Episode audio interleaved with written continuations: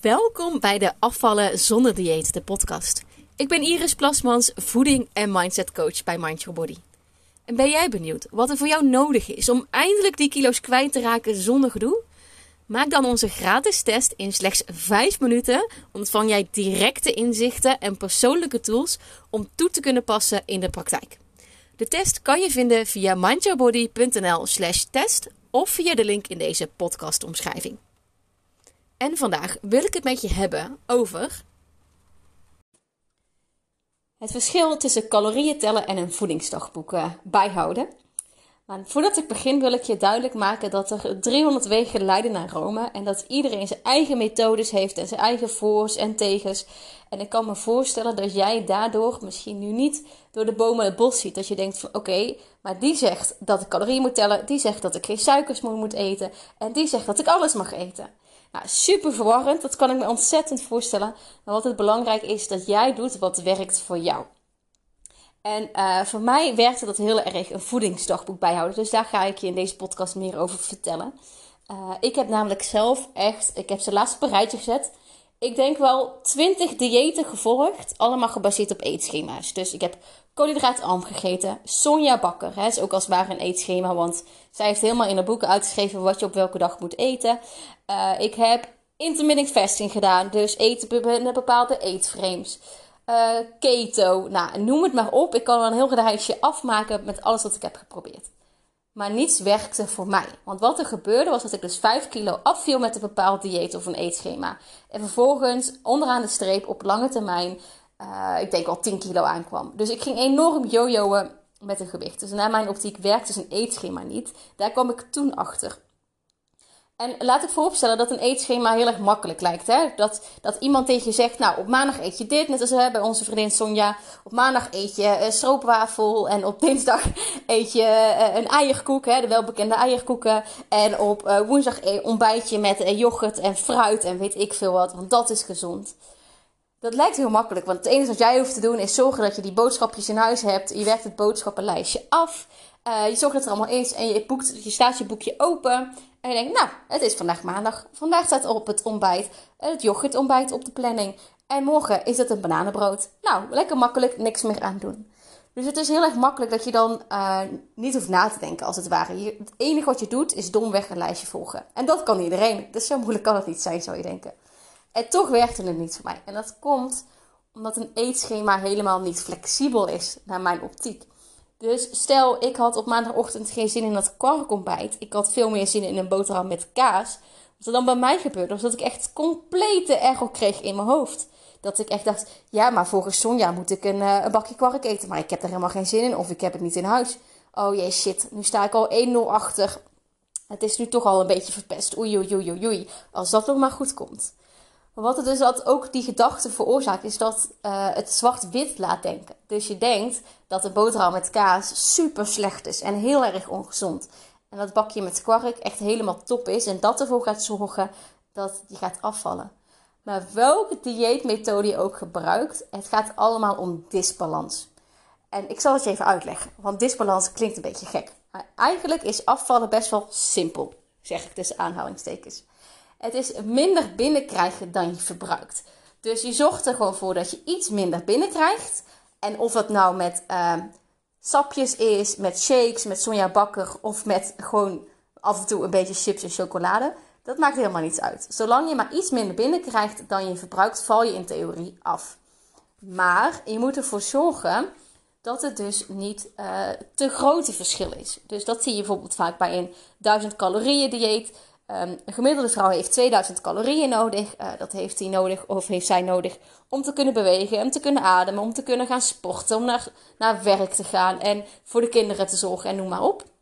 Dus eigenlijk gewoon een dagelijkse leven. Dat kost gemiddeld gezien 2000 calorieën. Als je daar net iets onder gaat zitten, dus je gaat, verschil per persoon hoor, maar richting de 16 of 1800 calorieën zitten, is er niks aan de hand. Nogmaals, neem dit advies niet kwakkeloos over, want dit is per persoon verschillend. Laat je altijd adviseren door een specialist. Maar even als beeldspraak. Um, wat er dan gebeurt, is dat je dan dus minder eet dan je verbruikt. Maar wat er dus gebeurt met bijvoorbeeld een sapjesdieet of met een 1000 calorieën dieet, is dat ze niet naar uh, een tekort van 400, 500 calorieën gaan. Nee, ze gaan naar een tekort van 1000 calorieën. Dus je gaat echt de helft minder eten dan dat je nodig hebt. Nou, dat gaat, kan ik je vertellen, niet lang goed. Dat gaat misschien twee weken goed, misschien vier als je geluk hebt. Maar daarna stort je echt helemaal in. Daar is je lichaam gewoon niet op gebouwd. Dus maakt niet uit welke methode je gebruikt. Of het nou een eetschema is, Sonja Bakker, um, Weight Watchers of wat dan ook. Of Herbalife. Uh, het is allemaal gebaseerd op disbalans. Dus minder eten dan je verbruikt. Ook dus een eetschema. Maar wat, er dus, wat ik vaak dus zie gebeuren bij een eetschema, is dat het dus helemaal niet op maat gemaakt is. Dat er heel vaak dingen op staan die je niet eens lekker vindt. Dus uh, ik zelf eet bijvoorbeeld geen uh, vis of vlees. Maar het zou zomaar kunnen zijn dat ik uh, tien jaar geleden een eetschema wilde volgen. En ik moest en zou afvallen voor mijn gevoel. Dus ik ging gewoon vlees eten of ik ging vis eten. Terwijl ik dat helemaal niet eens lekker vond. Maar als dat het is wat, wat nodig is om af te vallen, deed ik het. Maar dat slaat natuurlijk helemaal nergens over. Want je gaat als het ware over je eigen grenzen heen. Soms wel over je eigen normen en waarden. dat was ik in mijn geval dat ik geen vis en, vis en vlees eet. Maar het kan ook zijn dat jij dus dingen gaat eten, bijvoorbeeld havermout, die je ook helemaal niet eens lekker vindt. Dat is dus ook als het ware over een um, emotionele grens heen gaan. Want je gaat jezelf volproppen met eten die je niet eens lekker vindt. Dan haal je daar ook geen voldoening uit. En dat werkt dus helemaal niet. En wat misschien nog de belangrijkste reden is um, waarom ik niet geloof in eetschema's, is dat je helemaal niet leert nadenken. Um, want het eigenlijk gaat afvallen alles om bewuste keuzes te maken. Bewuste keuzes te maken van wanneer ga ik voor uh, een reepje, een stukje chocola, wanneer ga ik voor een beetje chips, wanneer ga ik voor een beetje nootjes en wanneer kies ik voor een stuk fruit. Wat heb ik nu echt nodig? En met een eetschema sta je het boek open, klinkt heel makkelijk, maar je gaat dus niet logisch redeneren over uh, wat je nu daadwerkelijk nodig hebt en wat een wijs besluit is. Dat klinkt misschien als heel veel gedoe om er zelf over na te denken, maar dat is dus helemaal niet het geval. Uh, het geeft juist namelijk heel veel rust. Want waarschijnlijk uh, ervaar jij nu nog heel veel onrust in je hoofd. Dat je denkt bij alles wat je eet, als je ochtends wakker wordt: oké, wat moet ik ontbijten? Oh nee, oh nee, nee, nee, nee, ik heb, ik heb geen kwark in, in mijn huis. Oh nee, dan moet het een boterham met kaas. Nee, oh nee, nee, nee, de dag echt verpest. Dit is echt vragen voor mislukking, want het begint al zo slecht. Ik sta nu al 1-0 achter. Nou, dat komt dus ook um, doordat jij zelf niet leert nadenken. Je leert dus niet nadenken dat dus een boterham met kaas helemaal niet zo slecht is. Want wat is er nu zo slecht aan een boterham met kaas ten opzichte van een, um, een bordje kwark? Eiwitten zijn wel beter om de dag mee te beginnen. Daar worden je hersenen mee aangezet, zeker in combinatie met koolhydraten. Maar er is dus helemaal niks mis mee als het een keer niet gebeurt. Dus uh, dat is wel heel erg belangrijk om te weten. Een voedingsdagboek heeft mij namelijk wel heel erg veel geholpen. En niet alleen mij, maar ook al mijn dames die ik mag begeleiden. Want vaak uh, zijn we al heel veel bezig met ons hoofd, in gedachten met eten. En zijn we daar onbewust heel veel mee bezig. En daar wil je juist van afkomen.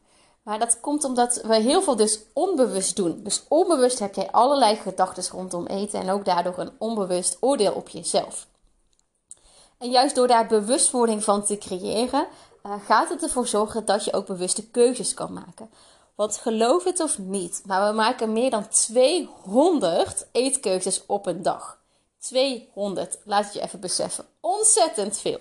Dus moet je nagaan hoeveel headspace dat in beslag neemt. Als je constant in twijfel bent of het wel op je eetschema uh, staat, of het wel bij je past, of het wel gezond is, of je het wel goed aan doet, et cetera, et cetera. Dat neemt nog meer uh, fluff in je hoofd in beslag, zal ik het maar zeggen. Omdat het dus niet bij die ene keuze blijft van ik doe het wel of doe het niet. Nee, er komen nog 300 andere gedachten voorbij. Dus daarom helpt het je ontzettend veel om bewustwording te gaan creëren om wat je precies eet. Zodat je echt heel erg helderheid krijgt van wat je binnenkrijgt, welke keuzes je maakt en welke onbewust je dus eet. Dus onbewuste keuzes zijn bijvoorbeeld het uh, koekje bij de koffie die je krijgt bij een, uh, een uh, leuk cafeetje. Dat gaat onbewust in je mond, maar dat is ook onbewust een eetkeuze. Of denk maar aan de snoepstraat bij de benzinepomp dan ruik je ook al de frikandellenbroodjes. En dat je denkt, oh ga ik het doen, ga ik het niet doen. Of denk maar aan alle winkels uh, op de straathoek uh, in de stad. Dat zijn ook allemaal keuzes. Ga ik er voorbij lopen of ga ik er niet voorbij lopen? Dus door juist bewustwording te krijgen in die eetkeuzes, gaat er ook rust ontstaan. En uh, een voedingsdagboek is namelijk niet hetzelfde als calorieën tellen. Want calorieën tellen is dus heel erg obsessief. Is dat je een bepaald budget krijgt en dat je daar in moet blijven. Dus stel, beeldspraak, je hebt een budget van 16, 1700 calorieën, dan wil en moet en zal je daarin blijven. En eigenlijk het liefst nog eronder. Dat zie ik ook heel vaak gebeuren. Is van, oh, mijn budget is uh, eh, 1700 calorieën. Oei, maar ik wil er eigenlijk niet overheen gaan, want dat is eigenlijk echt mijn max. Maar dat is, dat is niet waar. Jij moet juist die 1700 calorieën gaan eten om juist te kunnen afvallen. 9 van de 10 keer moet je vaak meer gaan eten om gewichtverlies te ervaren dan juist minder eten. En eigenlijk altijd anders eten.